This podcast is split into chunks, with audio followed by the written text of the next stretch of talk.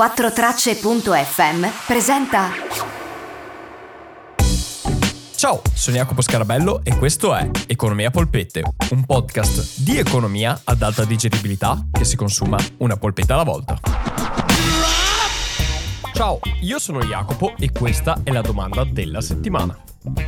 Ciao Jacopo, sono Andrea. Volevo chiederti se potessi fare un podcast dove spiegavi il cambio fra la lira e l'euro e tutto ciò che ne è convenuto e se è stato veramente questo cambio, visto che sento sempre lamentarsi di quelli più grandi che ci hanno fregato col cambio. Grazie.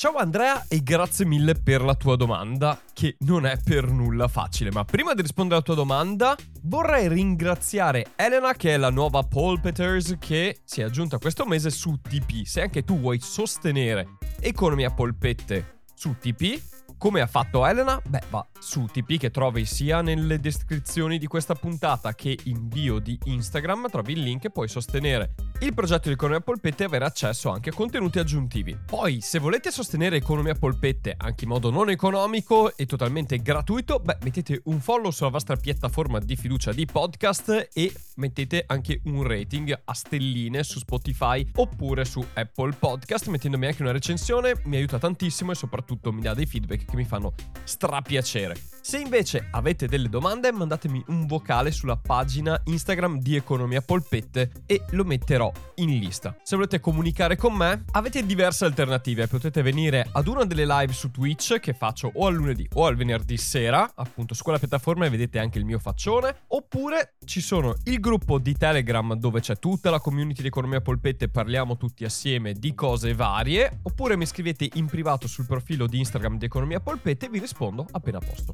E ora partiamo con la puntata. Questa è una puntata difficile da fare, che è un po' che sto preparando e sto cercando di delineare, perché il tema euro è sempre un tema molto dibattuto ed è difficile rispondere in maniera oggettiva o teorica, mettiamola così, su tematiche relative all'euro. Difficile perché ci sono tanti angoli con cui si può vedere questa cosa e per quanto una persona possa portare dei dati a sostegno di una determinata tesi, ci sarà sempre qualcuno che può confutargliela. Non perché abbia i dati per confutargliela, ma perché l'euro è anche un po' il simbolo dell'Unione Europea, della sua evoluzione, della sua integrazione, di quello che l'Unione Europea rappresenta. E politicamente non tutti sono d'accordo con l'Unione Europea o vedono di buon occhio il progetto europeo e quindi l'euro essendone anche l'espressione più concreta, perché ce l'abbiamo letteralmente in mano ogni giorno, non viene visto come una valuta in sé, con tutti i suoi pro e i suoi contro e i limiti che una valuta ha, ma viene visto come un qualcosa di di più. Per alcuni è la causa dei mali dell'Italia o l'esempio del fallimento europeo, per altri ne è invece la consacrazione e il successo, quando di fatto l'euro è semplicemente una moneta,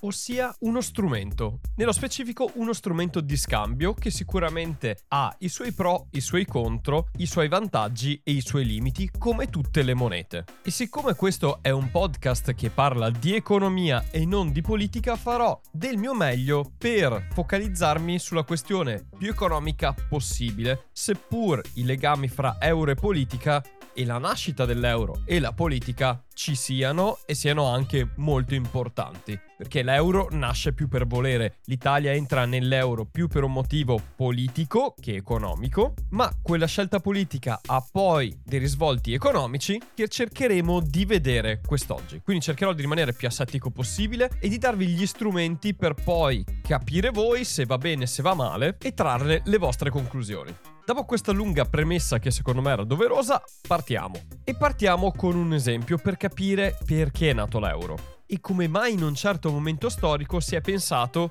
che avere una valuta comune fra gli stati europei avesse senso.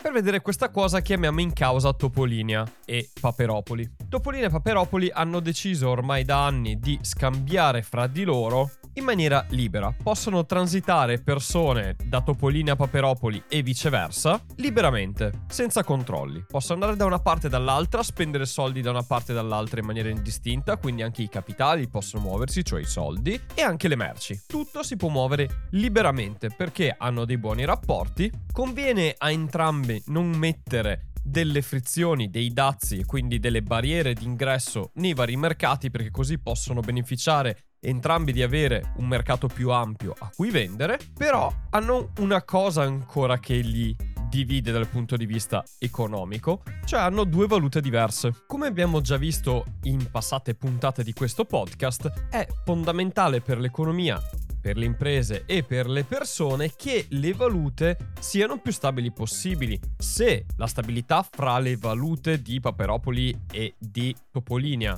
non è elevata, ma anzi sono molto volatili, ecco che tu puoi avere tutta la libertà di scambi, tutta l'apertura dei mercati per il transizione di beni, persone e capitali, ma se hai delle valute che oscillano molto fra di loro, beh, diciamo che vai a minare questa libertà di scambi, che diventano molto fragili e aleatori in base alla volatilità delle valute. Quindi un primo step che Topolinia e Paperopoli pensano è quello di fare in modo che i cambi fra le due valute siano in armonia. Quindi non fanno una valuta comune, ma semplicemente si danno dei paletti in maniera tale che ci sia poca volatilità fra le due valute. Tutto molto bello, però avere delle monete che cercano sostanzialmente di avere meno volatilità fra di loro vuol dire che le banche centrali di questi due stati devono fare delle politiche economiche che sono allineate e che si parlano in maniera tale da mantenere gli scambi e l'oscillazione delle valute abbastanza stabile. Questo però crea problemi nei confronti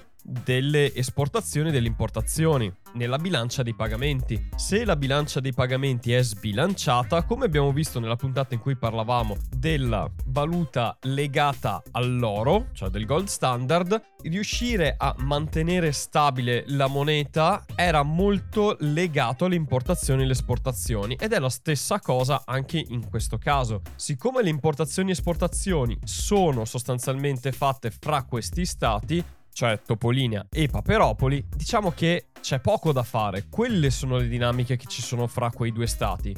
E anche se ne aggiungiamo 3-4 e vogliono tutti far parte di questo mercato unico è uguale. Le posizioni sono più o meno le stesse. Quindi il tenere dei paletti alle politiche monetarie per mantenere contenute le oscillazioni andava bene fino a un certo punto e comunque appunto non si potevano più fare politiche del tipo io svaluto la mia moneta per essere più competitivo e vendere di più perché già si era arrivati a fare un accordo per evitare che queste cose succedessero per creare scompigli dal punto di vista dei cambi e quindi creare problemi all'interno di questa armonia di scambio fra gli stati. Quindi si arriva a un punto in cui Topolini e Paperopoli si guardano in faccia e si dicono ma se facessimo una valuta comune in cui abbiamo una banca centrale che è comune a tutti noi invece che avere una banca centrale io, una tu che devono star là a far bilanciare le cose, ne abbiamo una che bilancia le cose per tutti e due? Sì, dice Topolinia, facciamolo. Paperopoli non è proprio di questo avviso, cioè non ci tiene poi così tanto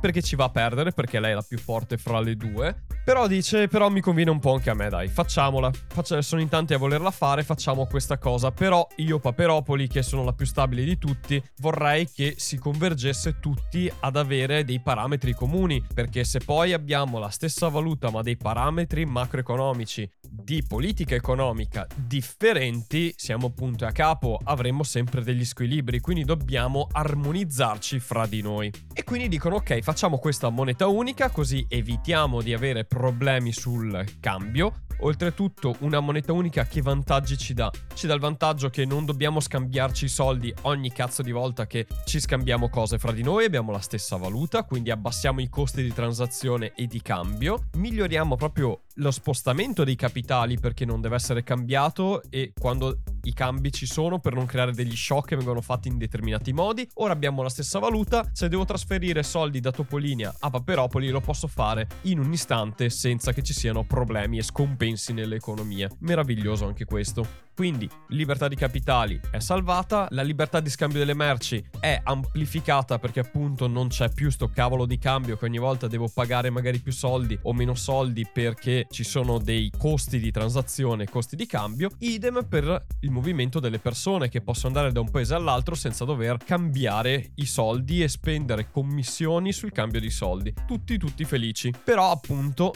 di contro bisogna che gli stati si rendano più coesi anche dal punto di vista delle politiche economiche e delle scelte economiche all'interno dello Stato, non solo dal punto di vista monetario. Si guardano in faccia, si dicono possiamo farlo, va bene, facciamo questa sorta di convergenza, di coesione verso un obiettivo comune e verso un modo di interpretare l'economia in senso più ampio più simile. Bene, e più o meno così nasce l'Unione Europea. L'Unione Europea nasce dai 12 stati a suo tempo che dopo aver fatto il mercato unico europeo e dopo aver fatto il sistema monetario europeo decide di fare un passo in più che è quello di fare l'Unione Monetaria Europea. E quindi di passare dal semplice avere un sistema di controlli e di cambi all'avere una moneta unica. Però per poter avere una moneta unica bisogna avere determinati paletti simili fra i vari stati, perché le politiche monetarie sono comunque legate anche alle politiche economiche e a come uno stato va e funziona. Di conseguenza, quando si è pensato di fare l'Unione Monetaria Europea, si è anche pensato al fatto che bisognasse essere più vicini e più simili dal punto di vista anche delle politiche economiche, la cosiddetta coesione e convergenza, che è quello che l'Unione Europea sta cercando di fare negli ultimi 30 anni sostanzialmente, quello di fare delle politiche anche economiche, non solo monetarie, che siano convergenti e portino tutti gli stati a stare nella stessa situazione. Per quello ci sono i paletti sull'indebitamento dei vari stati, cioè quanto uno stato è indebitato rispetto al suo PIL, perché quello è una politica economica che incide sulle politiche monetarie e se c'è tanta divergenza fra gli stati l'euro è in difficoltà e altre politiche di gestione interna come possono essere le leggi sulla gestione dei conti pubblici, il disavanzo primario e tutti gli altri paletti che insomma l'Unione Europea ha posto. Che non sono stati posti dall'Unione Europea che questo signore con la barba bianca sto descrivendo il dio cristiano per i bambini, ma ok. Che impone le cose. Ma l'Unione Europea non è altro che l'unione degli stati europei che si siedono ad un tavolo e trovano dei punti in comune. E sedendosi ad un tavolo hanno trovato come punti in comune che per convergere e fosse utile per tutti, quelli erano i parametri da rispettare. Tutto questo per dire che nel 1992 l'Italia firma il Trattato di Maastricht e firmando il Trattato di Maastricht, oltre a dire io voglio entrare in questo bel sistemone europeo e aderire all'euro, mi metto all'opera per far rientrare il mio paese e i miei parametri con quelli che abbiamo stabilito tutti assieme, che sono quelli che ci permettono di far avere l'euro e farlo funzionare non far saltare il banco. Perché se i parametri saltano, rischia di saltare il banco, come poi è stato dimostrato nel futuro ma lo vedremo nella puntata in cui parliamo della crisi dei debiti sovrani che dovrebbe essere la prossima settimana. E lo vediamo anche in questi giorni in cui l'inflazione è elevatissima ma la banca centrale non aumenta i tassi di interesse perché alcuni stati europei indebitati, tra cui l'Italia, non possono permettersi un rialzo dei tassi perché sono troppo indebitati.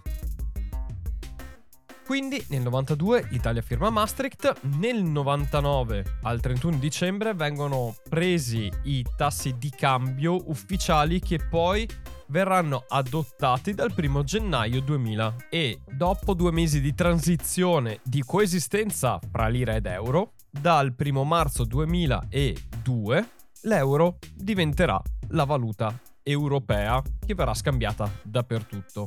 Per facilitare questa transazione e per non renderla traumatica si pensò a suo tempo di mettere i doppi prezzi sia l'anno precedente all'entrata in vigore dell'euro, quando l'euro non ce l'avevamo neanche in mano, sia l'anno successivo, quando l'euro entra in vigore e ci sono solo euro, in maniera tale da abituare le persone a riconoscere il valore in euro rispetto a quello in lire e avere la trasparenza sui prezzi di quando cambieranno.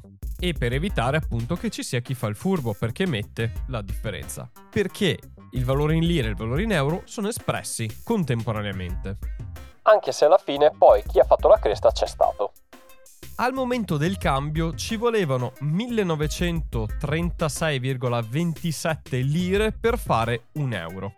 Negli anni successivi poi si sono scontrate più persone critiche nei confronti dell'euro in sensi opposti, ossia, come diceva anche Andrea, c'è chi dice che il cambio che abbiamo avuto in realtà sia stato sbagliato o non sia stato quello migliore che potevamo avere. Da una parte c'è chi dice che avremmo dovuto svalutare di più la lira per avere maggiore competizione economica e quindi riuscire a esportare maggiormente. Così ci siamo bloccati a un cambio con l'euro che è poco sotto il 3% in meno rispetto alle 2000 lire, potevamo fare di più e quindi avere una valuta più svalutata con le altre europee. Dall'altra c'è chi dice che in realtà il cambio non è stato a quasi 2000 lire, ma è stato a 1000 lire. Quindi si sostiene che il cambio euro-lira sia stato più o meno 1000 lire ad un euro. Ora, ecco, queste due visioni che il cambio non vada bene lasciano un po' il tempo che trovano per motivi diversi. La prima che sostiene che il cambio non fosse abbastanza basso e quindi abbastanza vantaggioso per le esportazioni italiane può aver ragione nel breve periodo successivo al cambio fissato, ma poi con l'andare degli anni, con la scusa che c'è un cambio fisso che fosse stato fatto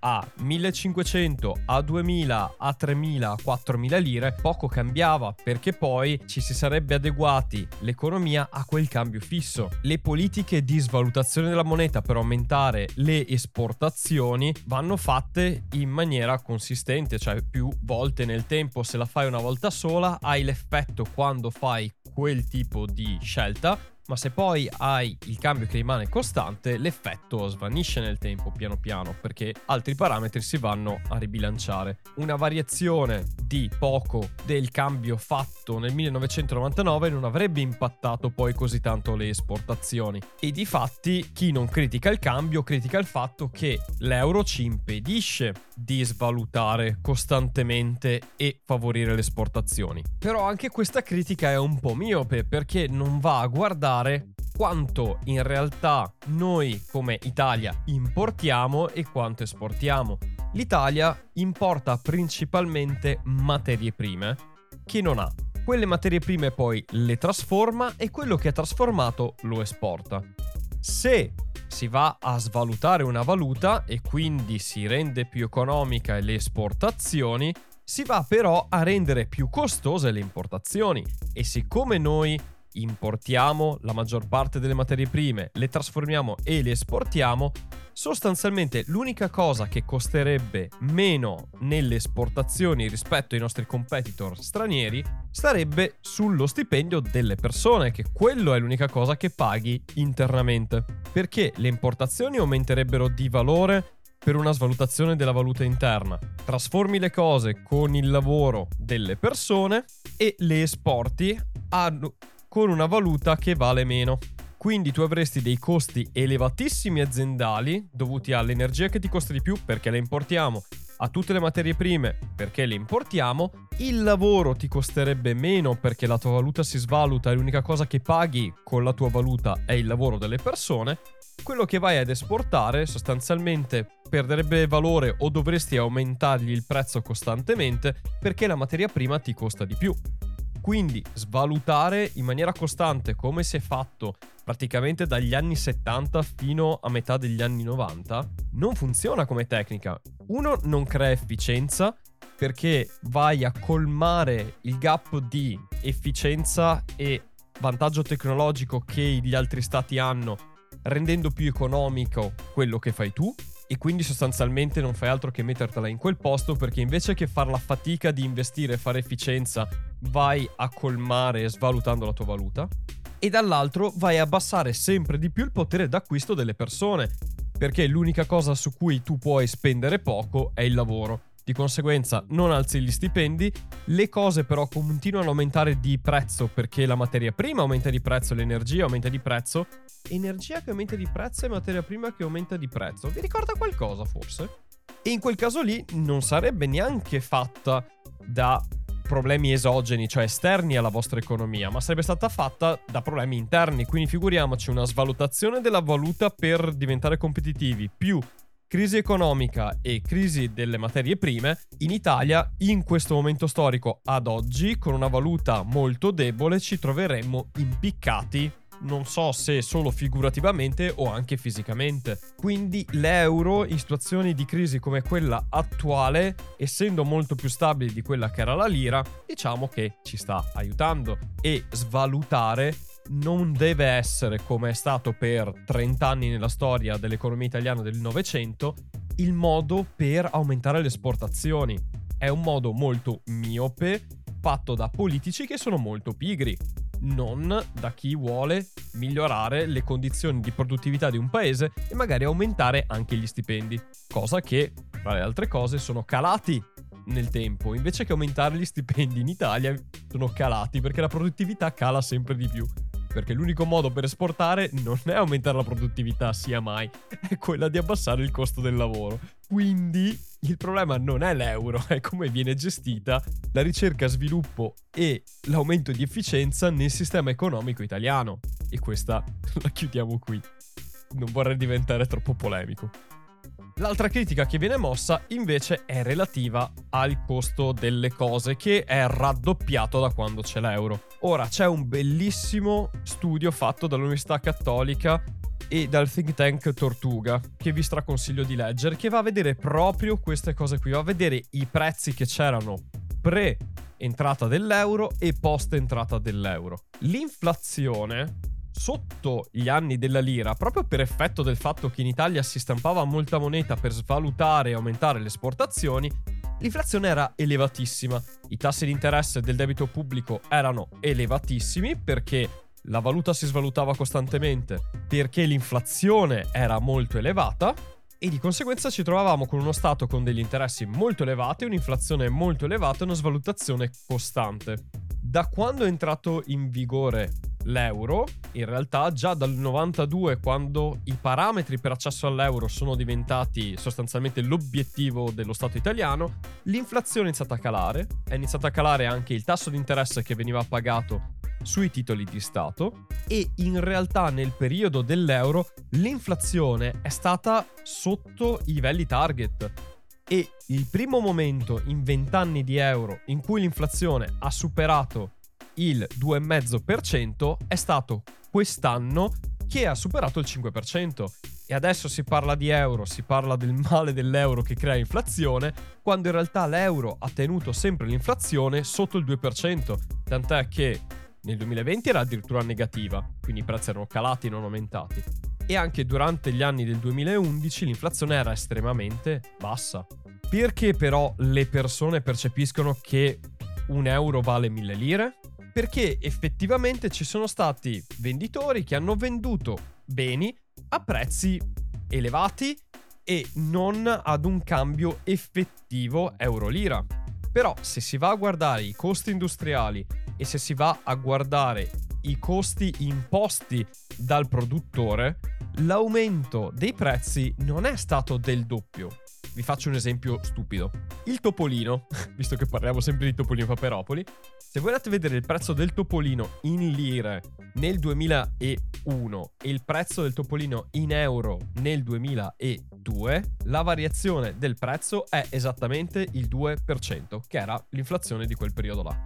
In realtà fra il 2002 e il 2003 e in quegli anni l'inflazione era fra il 2 e il 2,5%, ma comunque non era del 100%, ossia il raddoppiare il valore dell'euro rispetto alla lira. Un altro errore che si fa, che viene, evidenzi- che viene evidenziato, un altro errore che spesso si fa, che viene evidenziato molto bene dal libro di Carlo Cottarelli che vi straconsiglio anche nella mia lista di libri consigliati che si chiama Elefanti e Pappagalli, in cui smonta un po' di queste teorie, è il fatto che si converte spesso la lira in euro usando 2000 lire per un euro. E voi direte, vabbè, ma da 1936 3,27 a 2000 lire, quanto sarà mai? Beh, è il 3,29%, che se ci fate caso è più dell'inflazione del 2%. Se voi unite 3,3% più l'inflazione che è al 2,5%, fate un 6% in più. Voi avete già più che raddoppiato, se non quasi triplicato, l'effetto dell'inflazione solo perché avete fatto un, co- solo perché avete fatto un calcolo approssimativo. Poi, sullo studio molto interessante di Tortuga, emerge che i prezzi sono aumentati molto di più, per esempio sugli ortaggi che non avevano importazioni o una catena produttiva, ma venivano venduti direttamente dal produttore al consumatore con vari passaggi magari fra i grossisti. E in quel caso quei prodotti sono effettivamente aumentati di prezzo in maniera molto sensibile, ma l'aumento dei prezzi in maniera molto sensibile si parla del 20%, comunque non è il doppio dei prezzi. Non è che le carote erano un 1000 lire al chilo, adesso sono un euro al chilo. È stato un aumento molto sensibile e sentito, soprattutto sugli alimentari e sugli alimenti, ma comunque, per quanto elevato, ben lungi dall'essere il doppio. Quindi molto spesso in realtà il fatto è che noi ci ricordiamo del passato in un determinato modo pensando che quel passato fosse la realtà e vero così, in realtà quel passato che noi ci ricordiamo è una distorsione di tutto quello che è avvenuto. Se andiamo a controllare i dati concreti, i dati registrati, e vi garantisco che online si trovano sia le foto dei prezzi di quello che era in lire e di quello che era in euro di oggetti, che proprio veri e propri database con i dati sui prezzi. Non per niente anche tutti i dati statistici dell'Istat, dell'Eurostat e come vengono calcolati li trovate online. Quindi è molto di più una percezione psicologica che siano raddoppiati i prezzi. I prezzi concretamente non sono raddoppiati e anzi l'inflazione che c'è stata fra il 2002, anno di entrata in vigore dell'euro, e il 2022, secondo dati Istat, è stata complessiva in 20 anni del 30%. Sapete invece quant'era l'inflazione negli anni precedenti all'entrata in vigore dell'euro, cioè dal 1982 al 2002?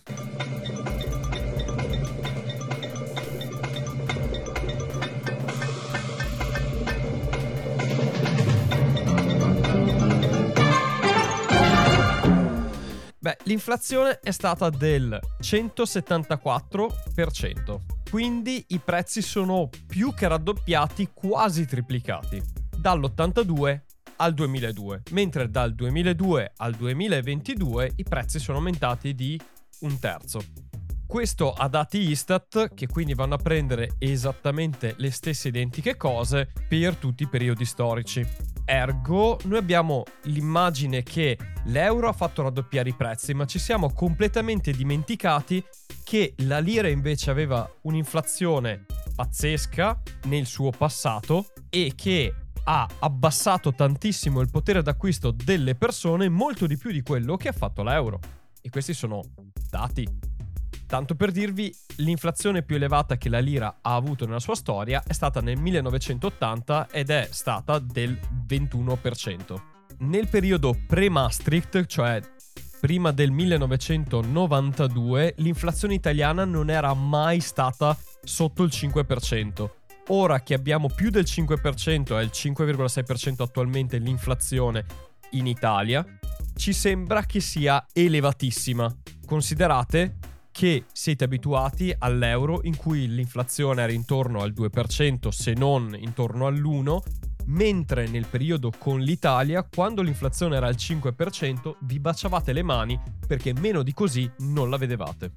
Sicuramente ci saranno parti d'Italia, ci saranno situazioni specifiche in cui gli esercenti hanno aumentato molto di più di quello che dovevano i prezzi facendoci abbondantemente la cresta. Non lo metto in dubbio, l'ho vissuto anch'io in mia prima persona, ma il percepito di alcuni acquisti e il ricordo che i prezzi siano raddoppiati non ha nessuna evidenza sui dati che abbiamo. Quindi quelle situazioni, per quanto possano essere esistite, non erano la norma, vanno confrontate con dei dati e con delle date. Mi è capitato di fare dei video che vi consiglio di recuperare sia su TikTok che su Instagram in cui ho parlato di questi argomenti qui, in cui sono video brevi da un minuto in cui porto appunto i dati sull'inflazione e mi è stato detto che prima della lira determinati beni costavano tot, dopo l'entrata in vigore costavano tutt'altro. Il problema è che bisogna vedere quel bene, in che data valeva quei soldi lì e in che data valeva quegli altri soldi lì. Perché senza le date, senza dei riferimenti temporali, senza delle cavolo di foto anche per vedere che effettivamente i prezzi fossero quelli, stiamo parlando del sesso degli angeli, non abbiamo dei dati concreti, sono delle cose dette a buffo. E chiunque può dirli senza avere la possibilità di essere confutato o di essere confermato Anch'io potrei dirvi senza portarvi alcun dato fisico che potete vedere anche voi, che invece i prezzi da quando c'è l'euro sono calati costantemente. Anzi, si sono dimezzati perché quando ero più piccolo con la lira potevo comprarmi molte meno cose di quanto posso comprarmene ora con l'euro. Quindi anche quando vi viene detto o quando vi ricordate che i prezzi sono raddoppiati, che questo e quell'altro, cercate di ricordarvi la data in cui quello è successo e se avete effettivamente le evidenze di quel prezzo lì in quella data lì e di quanto costava esattamente quella cosa lì quando è entrato in vigore l'euro nel 2002. Non si possono prendere dei dati del 1992 in lire e poi prenderli del 2022 in euro, perché in quel caso là bisogna andare a capire l'aumento dei prezzi. Da cosa è dovuto, per colpa costante della svalutazione della lira, per colpa di una svalutazione eventuale dell'euro, per una colpa dei mercati esterni e quindi le materie prime di quello specifico prodotto sono aumentate nel tempo e sarebbero aumentate a prescindere dalla valuta il mondo e l'economia sono molto molto complessi. Prendere dei dati a buffo senza dargli un contesto solo per aver ragione non vuol dire aver dimostrato di aver ragione, vuol dire aver fatto cherry picking. Per quello ci ho tenuto oggi a darvi un contesto in cui è entrato in vigore l'euro, ho dato delle date per vedere quando queste cose sono avvenute e vi ho dato l'evoluzione dell'inflazione nel periodo di 20 anni precedenti all'entrata dell'euro e dell'inflazione nei primi 20 anni di euro per farvi capire anche le diverse dinamiche fra due diverse valute. Poi bisogna ricordarsi tutte le cose che sono successe negli ultimi 40 anni, 50 anni ci sono state tantissime variabili che hanno inciso sull'economia, dalle crisi petrolifere degli anni 70, poi negli anni 80, poi negli anni 90 c'è stata l'inflazione allucinante perché i governi italiani stampavano moneta come fosse carta igienica, poi c'è stata la crisi del 2001 dovuta alle torri gemelle che hanno impattato l'Europa e poi la crisi del 2009 che ha portato sulla crisi del 2011. Ci sono tantissimi eventi, dimenticarsi che esistono e l'impatto che possono avere sulla moneta e sull'economia è una visione molto miope della storia economica. Bisogna vedere tutte le varie variabili. Se oggi ci fosse la lira, saremmo nelle stesse situazioni rispetto che con l'euro? Non lo so, non possiamo saperlo, possiamo ipotizzarlo e possiamo ipotizzarlo per come la lira veniva trattata dagli anni 90 in giù, quindi stampata come carta igienica, ma sarebbe stato diverso se l'Italia non fosse entrata e non avesse firmato il trattato di Maastricht che le ha imposto di avere determinati risultati economici e fatalità anche con la lira, dovendo raggiungere quei determinati risultati economici, i suoi risultati macroeconomici sono migliorati perché avevano quell'obiettivo lì. Se non ci fossero stati quegli obiettivi, saremmo ora con le stesse condizioni, sia con la lira che con l'euro? Non lo sappiamo. L'unica cosa che possiamo vedere è quello che è successo nel passato, come si è sviluppato e quali sono state le dinamiche che l'hanno generato. Mettersi oggi, nel 2022, a dire che con la lira staremo meglio, non possiamo dirlo, non ne abbiamo i dati. L'unica cosa che possiamo sapere è che l'Europa e l'Unione Europea con l'euro è un ente di elevate dimensioni e potere commerciale e contrattuale nel mondo.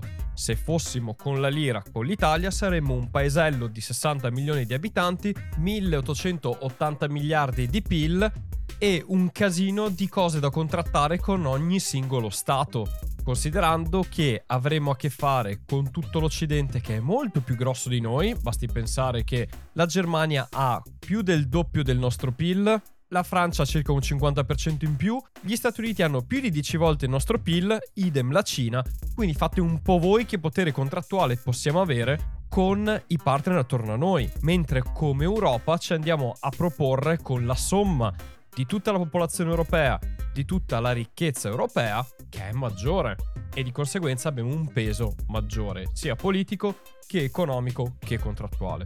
Questa è l'unica cosa che sicuramente possiamo dire ora, nel senso che L'unica cosa certa che c'è fra l'essere dentro l'Europa e l'euro e esserci fuori è il potere contrattuale che possiamo avere quando andiamo a negoziare col resto del mondo sia il nostro debito pubblico e di fatti da quando siamo dentro l'Europa i tassi di interesse sul nostro debito pubblico sono calati fortemente che per la stabilità della nostra economia, che da quando siamo dentro l'Europa è molto più stabile e molto meno suscettibile a tutte le variazioni economiche globali, interne ed esterne e politiche. C'è un altro studio che vi metto in link su Instagram e Facebook che ho trovato che prende appunto la stabilità economica italiana pre-euro e post-euro. Beh, sappiate che pre-euro era molto meno stabile, proprio dati alla mano, e gli shock che ha avuto economicamente successivamente, sia politici che economici, giusto per citarvi due situazioni economiche, caso Parmalat e Cirio, lo shock che ha avuto l'economia italiana è stato molto minore rispetto a quello che avrebbe avuto fuori dall'Unione Europea e dall'euro, perché lo shock è stato spalmato per tutti gli stati e le economie che hanno l'euro, invece che essere subito solamente dall'Italia con le sue limitate capacità economiche e finanziarie. E potreste allora chiedere, ma se non è colpa dell'euro, della situazione in cui siamo, del costo della vita, del, del calo del potere d'acquisto in Italia, di che cos'è? La risposta è ci sono tantissimi fattori derivanti da tantissime cose dell'economia ma ho già parlato più che... ma ho già parlato tantissimo oggi, ho detto già tantissime cose. Ne parleremo magari un'altra volta, se vi interessa mandatemi la domanda. Questa puntata è venuta molto più lunga di quello che credevo, però c'era veramente tanto da dire. L'ho rimandata per tanto tempo anche per questo, perché c'era tanto da studiare per prepararla, di dati da recuperare per farla e di cose da dire che volevo comprimere il più possibile, però più di così non sono riuscito, scusatemi. Fra le tante è uscita la mia opinione più volte, quindi cercate di discernere quelle che sono i dati e le situazioni da quella che è la mia opinione, che è abbastanza palese.